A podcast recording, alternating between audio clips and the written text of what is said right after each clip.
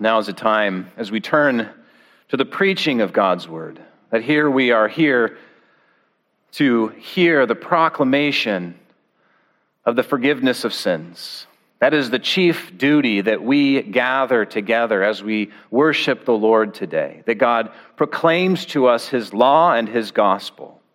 And He gives it to us through servants like myself to tell us of the good news. That we are simply, I am simply a messenger, and you are the recipients of this message. We are all recipients of this good news today. So that is what we are going to do as we hear the preaching of God's word this morning. Our text this morning comes from Psalm 32 that we just sung. And if you would turn with me, if you would like to follow along in your Bibles to Psalm 32, I will read it for us, and then we'll pray and ask God's blessing on the preaching of His word. Hear now the word of the Lord. Blessed is the one whose transgression is forgiven, whose sin is covered. Blessed is the man against whom the Lord counts no iniquity and in, whose spirit there is no deceit. For when I kept silent, my bones wasted away, and I did not, or through my groaning all day long. For day and night your hand was heavy upon me, my strength was dried up as by the heat of summer. I acknowledged my sin to you, and I did not cover my iniquity. I said, I will confess my transgressions to the Lord, and you forgave the iniquity of my sin. Therefore, let everyone who is godly offer to you at a, offer prayer to you at a time when you may be found. Surely in the rush of great waters they shall not reach him. You are a hiding place for me. You preserve me from trouble. You surround me with shouts of deliverance. I will instruct you and teach you in the way you should go. I will counsel you with my eye upon you. Be not like a horse or a mule without understanding, which must be curbed with bit and bridle, or it will not stay near you. Many are the sorrows of the wicked, but steadfast love surrounds the one who trusts in the Lord. Be glad in the Lord and rejoice, O righteous, and shout for joy, all you upright in heart. Let us call upon the Lord and ask Him to bless us. Our Father in heaven, we come to you now and ask that you would bless the preaching of your word. Lord, it is only you who can give life.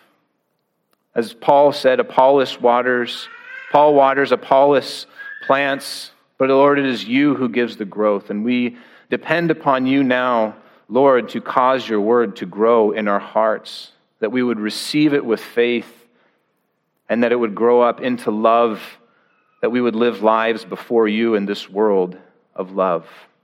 So, Father, work what is pleasing in your sight in us now. Give grace to me as I proclaim your word. And we ask this in the name of our Savior Jesus Christ. Amen. This text before us is one about forgiveness, forgiveness of sin. And we live in a culture, and a society where forgiveness is sorely lacking. We live in a society that is surrounded now by unforgiveness.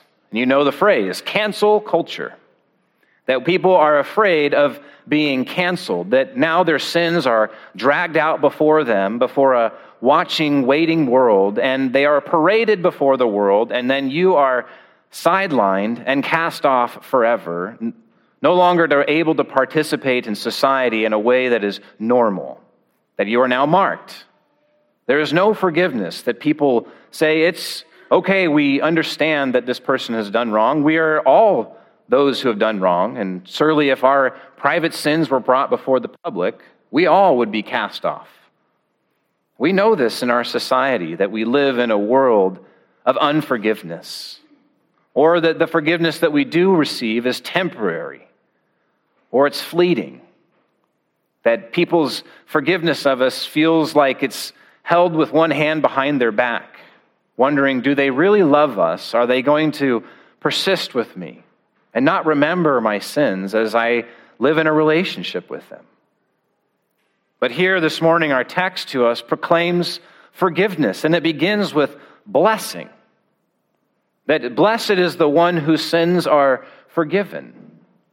And we will look at this passage of what God does for us, but also what our response is to be to God. And how do we confess our sins to God? How do we admit our wrongdoing? How do we receive the forgiveness of sins from God? And we'll look at this text in three different ways this morning of the forgiveness of sins. We'll see the blessing of forgiveness, we'll see the burden of sin, and then lastly, we'll see the way of repentance. I tried to be creative and get three B's the blessing, the burden, but unfortunately, I did not get all the way. So, the way of repentance is our third point this morning. But first, the blessing of forgiveness. This is a unique psalm in the way that it begins. Usually, these psalms of lament or a psalm of confession of sin don't begin with a pronouncement of blessing. Now, why would David begin his psalm this way? Why would he begin with pronouncing blessing? I think David is keenly aware, just as we are, that we're not prone to confess our sin. We know very well that we should confess. We know when we've done wrong, when God's law comes to us, or when somebody reveals to us what wrong we've done, but we don't want to confess it.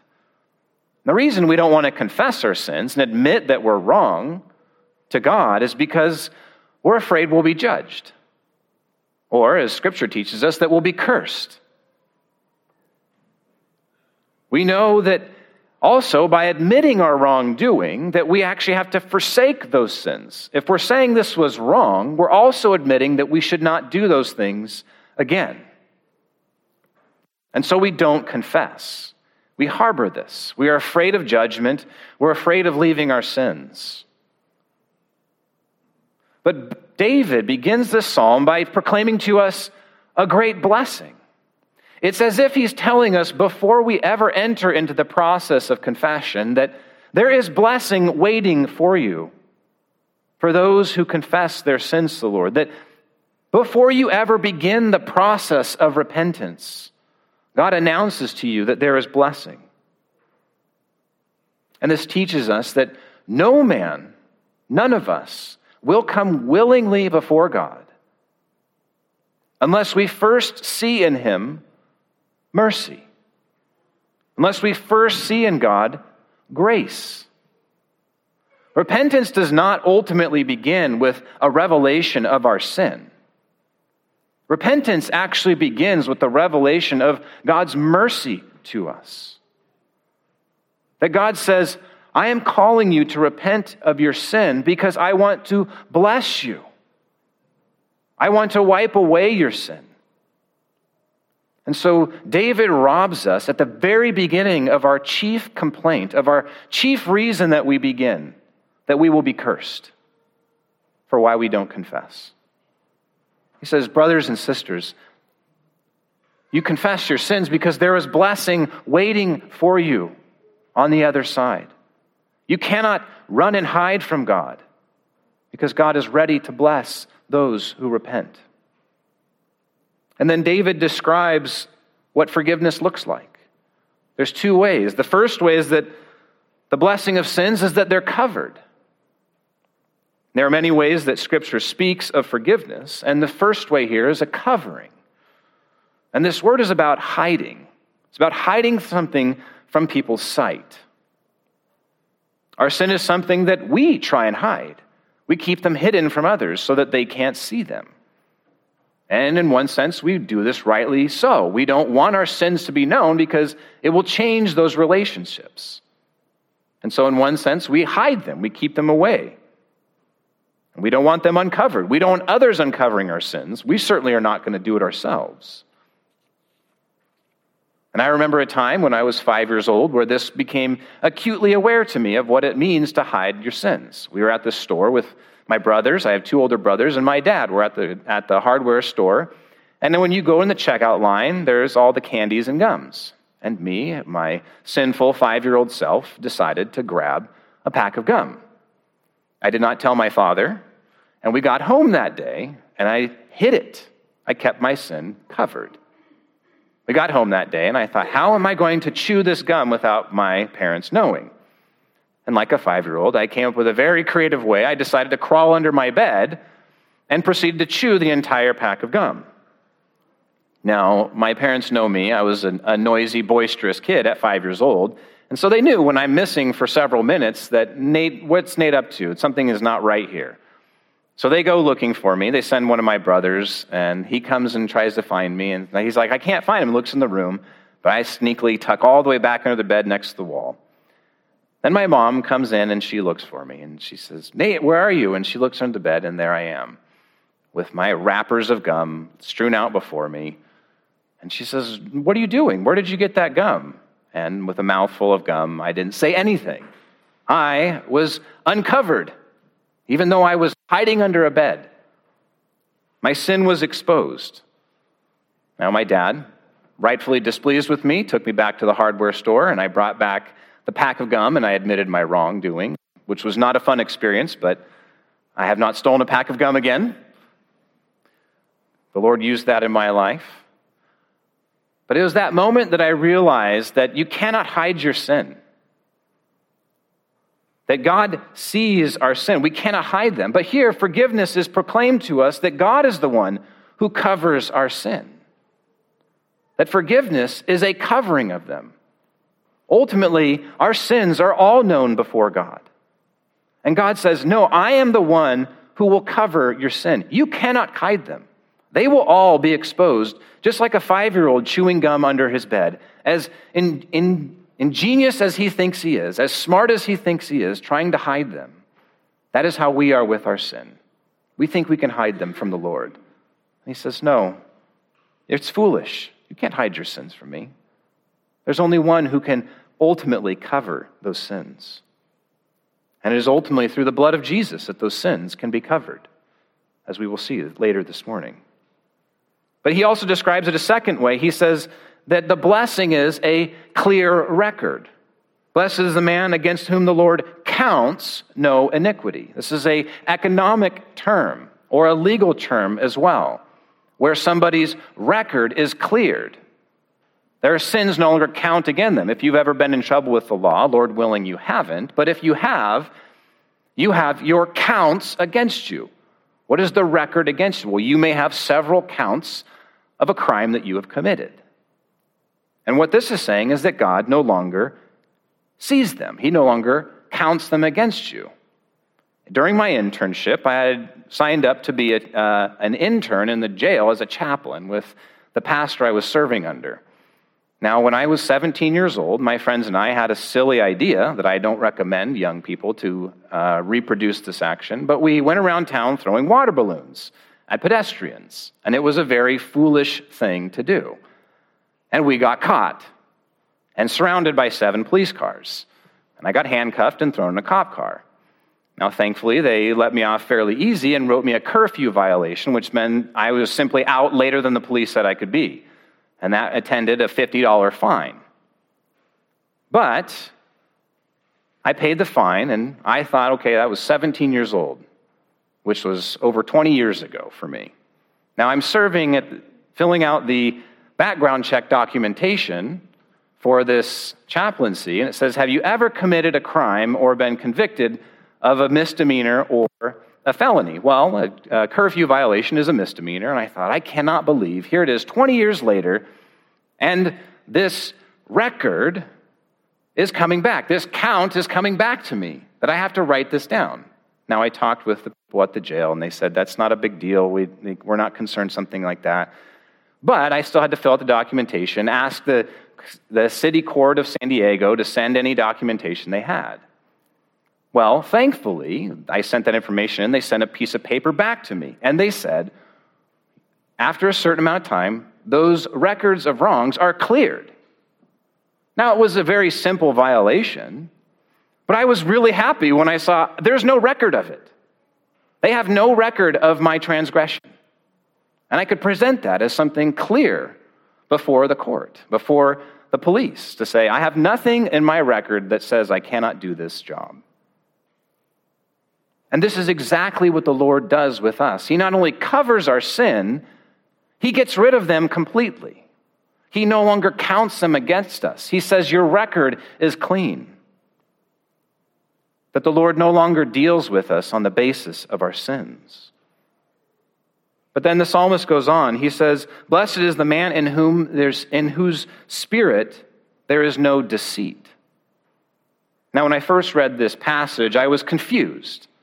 How can somebody who is confessing their sin also be considered a person who is not deceitful. They're a deceitful person. They've clearly been lying about their sin, they've been hiding it. What is David getting at here by saying, Blessed is the man in whose spirit there is no deceit?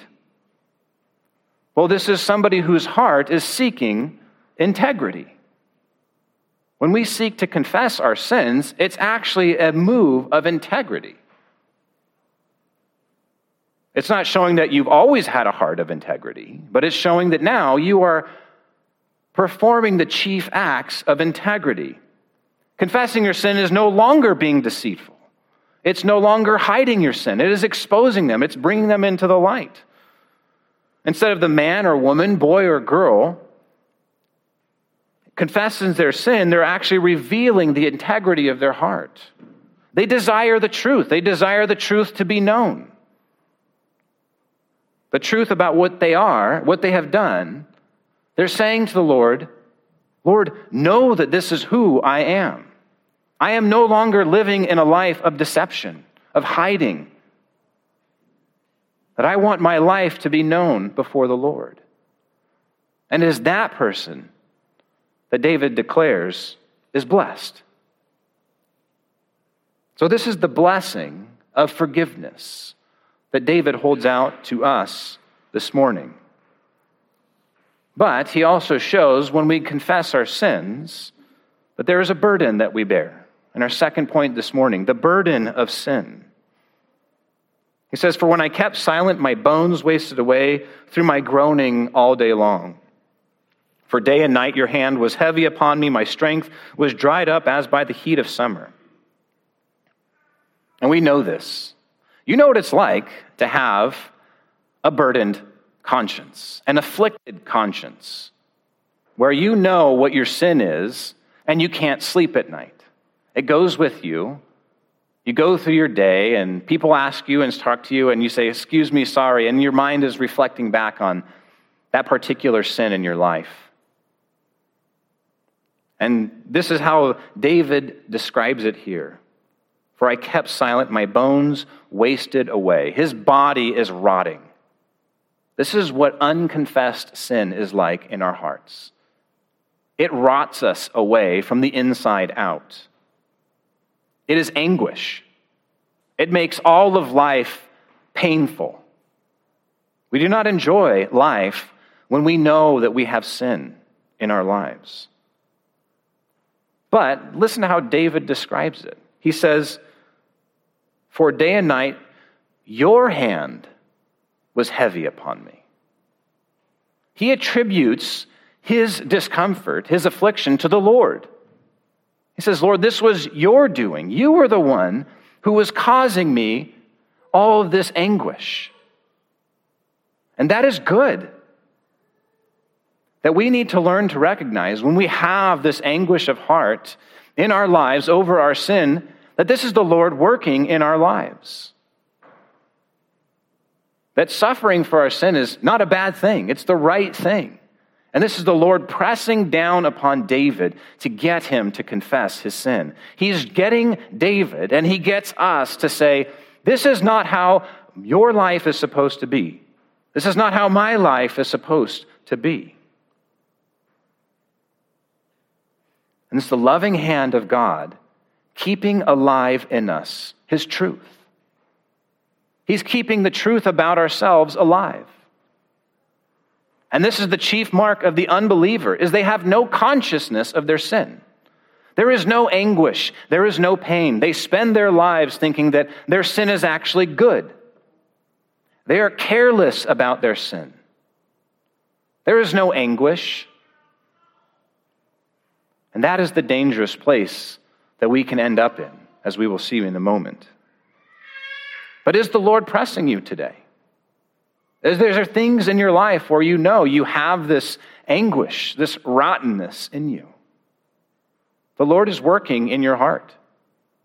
That's a good sign that God is working in you. Don't run from it.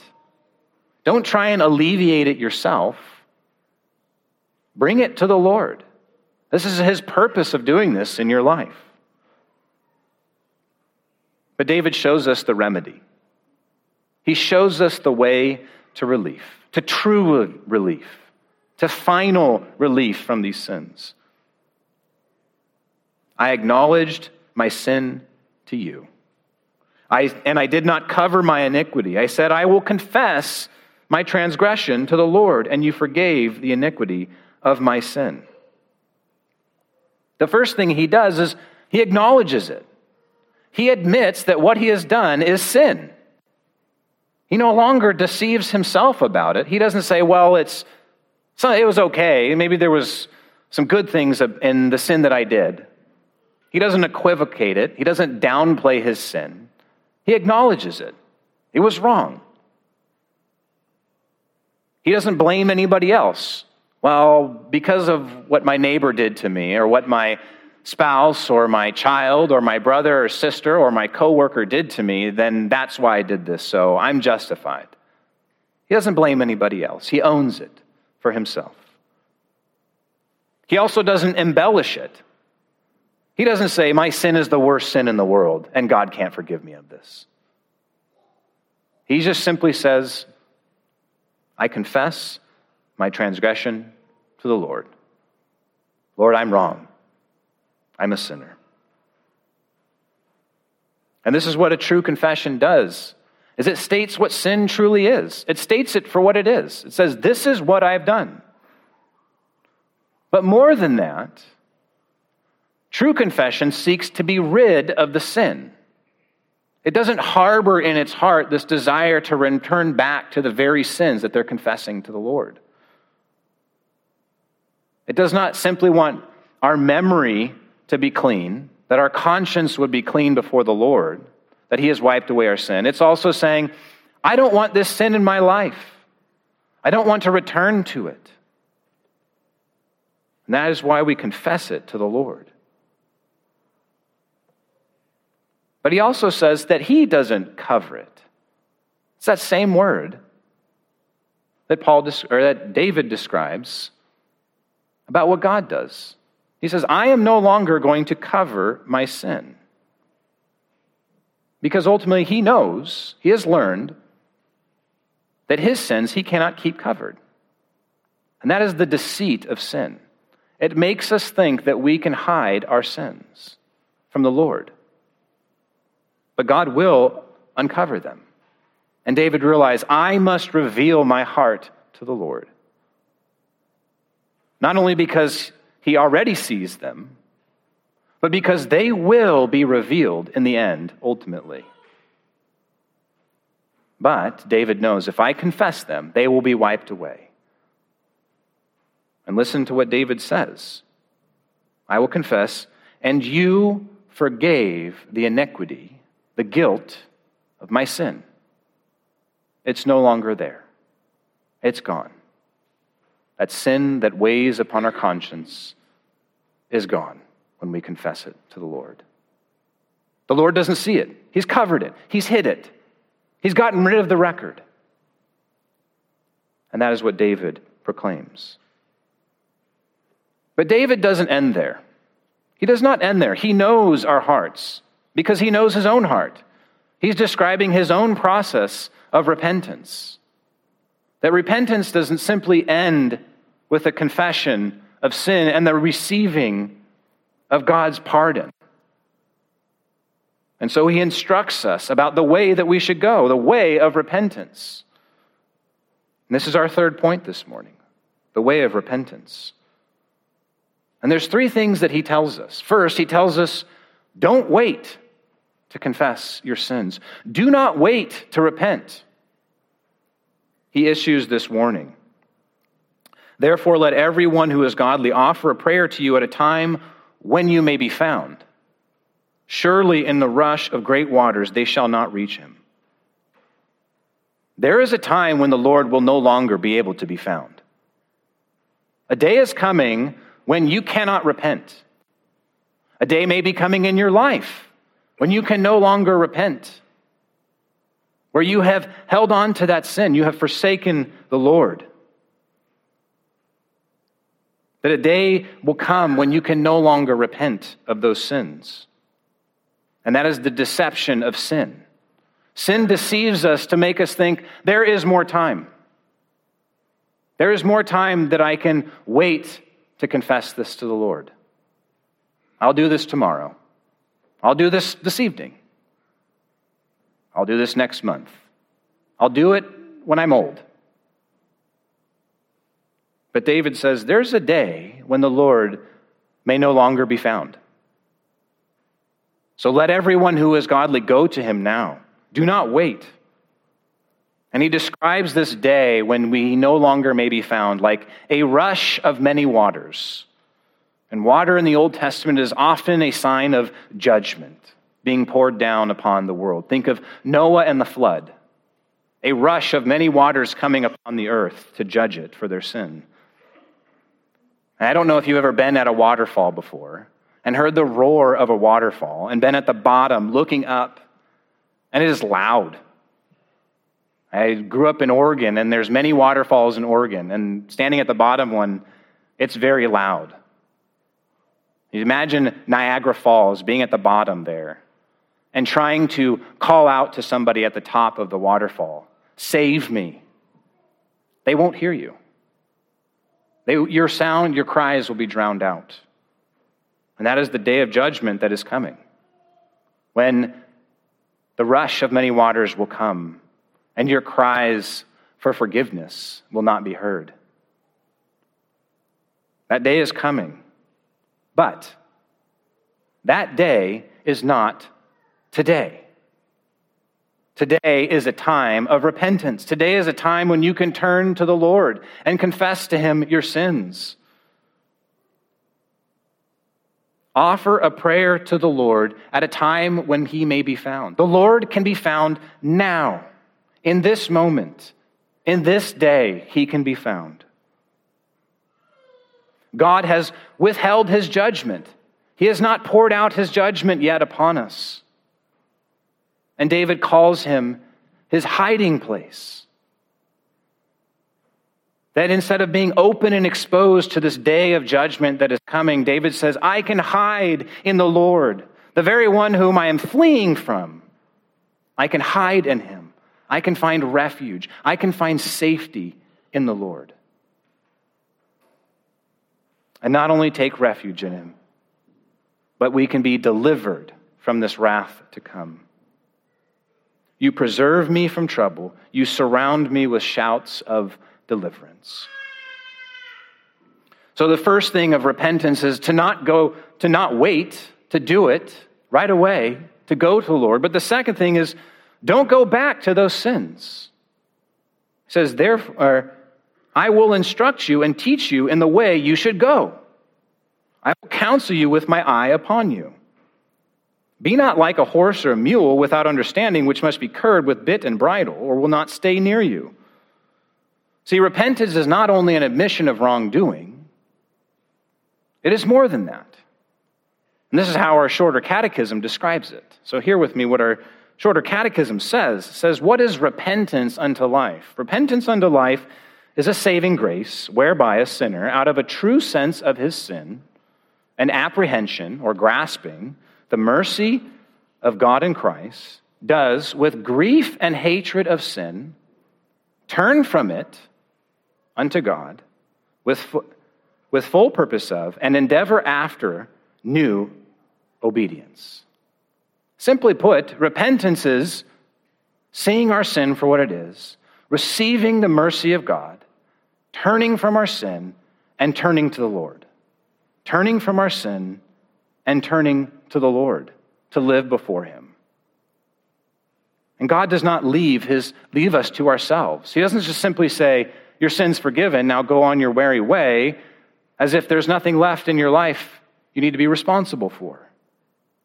He gives us instruction, He tells us the way we should go. ultimately, don't fall back into that very sin you just confessed.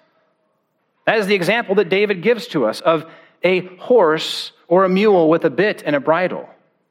If you're riding an animal and you want it to go a certain direction, you have to use this mechanism to steer it. It does not know the way to go, it does not intuit the direction you want it to go. He wants you to learn the way to go from your heart. A beast doesn't understand why it should avoid certain things. It knows it should avoid snakes and fierce animals, but it doesn't know the way to go. He's saying, don't be like this, that you just simply go right back into the ditch that you just got out of. And we know what this is like. We fall back into the same sins. And here he gives us the instruction don't go back to them, flee from them. When you confess your sins to the Lord, understand that it's those things that you need to turn away from.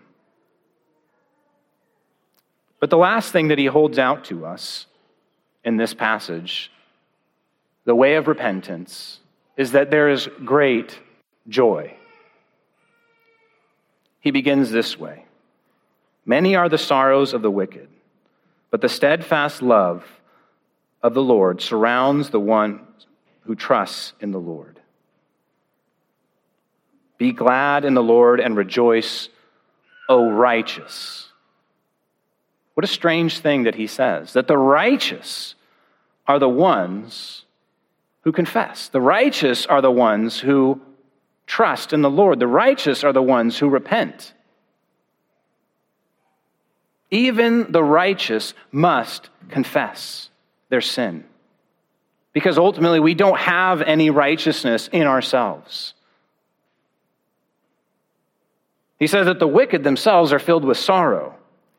Sin is an insatiable, bottomless pit. It can never ultimately be satisfied. And the wicked are filled with the sorrow of continually trying to fill that desire. It promises joy, but it never delivers ultimately on that promise. It gives a temporary, fleeting joy, but then it's gone. And the wicked never learn. They don't seek the Lord, they don't confess their sins to the Lord. And they continually run back to the same sins. But they're left emptier and emptier. Many are the sorrows of the wicked. But he holds out joy, hope for the righteous. But there's something interesting about this psalm. This psalm is picked up in the New Testament by the Apostle Paul in Romans chapter 4. And he sees something going on in this psalm that I hope that we can see this morning as well. In Romans chapter 4, verses 4 through 8, Paul is speaking of the imputation, the gift, the reckoning of righteousness to believers. And I'll read Romans chapter 4, verses 4 through 8 for us to see how see what Paul is seeing in this passage.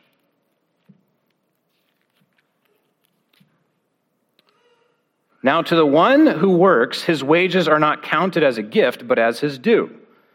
And to the one who does not work, but believes in him who justifies the ungodly, his faith is counted as righteousness, just as David also speaks of this blessing of the one to whom God counts righteousness apart from works. Blessed is the one, blessed are those whose lawless deeds are forgiven and whose sins are covered. Blessed is the man against whom the Lord will not count his sin. Paul sees here not just the removal of sin in this passage, he sees the blessing of righteousness in this passage. David also speaks of the blessing of the one to whom God counts righteousness. It's not simply the cleansing of sin that is happening in this psalm. It is the gift of righteousness. And it's right here in this psalm that Paul sees. It is the heart of justification by faith alone, that we stand righteous, right before God, on the basis of Jesus Christ's obedience alone. And Paul sees that here. How can a righteous person confess their sins? How can a righteous person admit that they have fault? Well, they can't, ultimately. In truth, there's no one righteous, not one, as Paul tells us. But standing before God is not only one of having a clean slate, one of saying, I have a record of no wrongdoing. That is not the only way that we need to stand before God. We certainly need to have all of our sins cleared away and done away with. It's more than that. It's that you have to stand righteous. You have to stand perfect. When the Lord sees your record, that he sees not just simply that you did not do the wrong thing, but that you actually did the right thing. And this is the astonishing thing that Paul sees in this passage. And it is the hope for all of us this morning. Is that when God looks at us and he forgives our sins, he does not simply do away with our sin, but he gives us the righteousness of Christ. He says, I see obedience. Think of it. Think of your sin. You look back on those sins and you think to yourself, I wish that could be undone. I wish that in that moment I would have done the right thing. I wish I would have loved that person. I wish I would have speak, spoken kindly to them. I wish I would not have taken. I wish I would have treated them appropriately. And that is exactly what the Lord sees. He sees righteousness, He sees perfect obedience. He sees, yes, indeed, I see that you did it right. I see that. And that is the blessing for those whose sins are forgiven. They're blessed. They have something that they know in their heart I don't have this. This is not from myself. God has counted it to me. He simply reckons that I stand before Him perfect. And everything in my life that I've ever done wrong, God sees that I've done it right. See, the amazing thing is, God cannot ignore sin. He can't just pretend like it doesn't exist. He doesn't just wave a magic wand and it goes away. God must always count iniquity, He must always reckon with sin. But the amazing truth is that God has counted our sins on Jesus. All of them. Every single one of them. That when God looks at Jesus on the cross, he sees all of our sin, our entire lifetime of sin, on Jesus Christ. And we receive from Jesus his perfect lifetime of obedience. And that is the greatest gift of all. That all of Jesus' righteousness is given to us as a gift and all of our sins is given to Jesus Christ. He gets the punishment, and we get the blessing. 2 Corinthians 5:21 For our sake he made him to be sin who knew no sin so that in him we might become the righteousness of God. And when God looks at us he sees Jesus. He sees Jesus, perfection. And that is the blessing for us. It cannot be added to, and it cannot be taken away from. It's there, all of it, for our full life. And that is why David begins this psalm by proclaiming to us, Blessed is the one whose transgression is forgiven. This is why we confess our sins to the Lord. This is why we repent. This is why we own them before God. Because God is holding out immense, tremendous blessing for us. And that is why the psalmist ultimately ends this way Be glad in the Lord and rejoice, O righteous. That he can call us, sinners though we know ourselves to be, he can call us righteous. And he tells us what that response is it's gladness. It's gladness. My sins are gone. God does not look at me and deal with me on the basis of my sin anymore. He's wiped them away. He deals with me on the basis of his son, Jesus Christ. I am his child. And he tells us what to do. He says to shout for joy. What a joy it is to have our sins forgiven. But that's how God deals with us now that He loves us, that He cares for us, that He restores us, that He gives us the strength to live in obedience to Him from our hearts, to more and more repent. As Martin Luther says, all of life is one of repentance, turning from our sin and turning to the Lord. So, brothers and sisters, today, repent of your sins, but be glad in the salvation that God has provided for you in Jesus Christ. Be glad in it. Rejoice. Shout for joy. Let's pray. Our Father in heaven, we do rejoice in the salvation that you have given to us. Lord, we are unworthy in ourselves for this great gift that you have given to us in Jesus Christ. Help us, Lord, to repent and the sins in our lives that we know we need to turn from. Work by your Holy Spirit in our hearts to turn from them. Father, help us to live in obedience to you, to show by our lives that you are our God, and that you are a loving God, a gracious and forgiving God.